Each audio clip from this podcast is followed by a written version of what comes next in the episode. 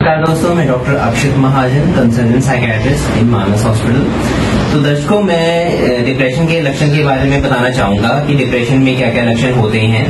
depression में सबसे पहले हमें ये होता है कि मन उदास रहता है, रोने का मन करता है, काम में मन नहीं लगता है, शरीर थका थका रहता है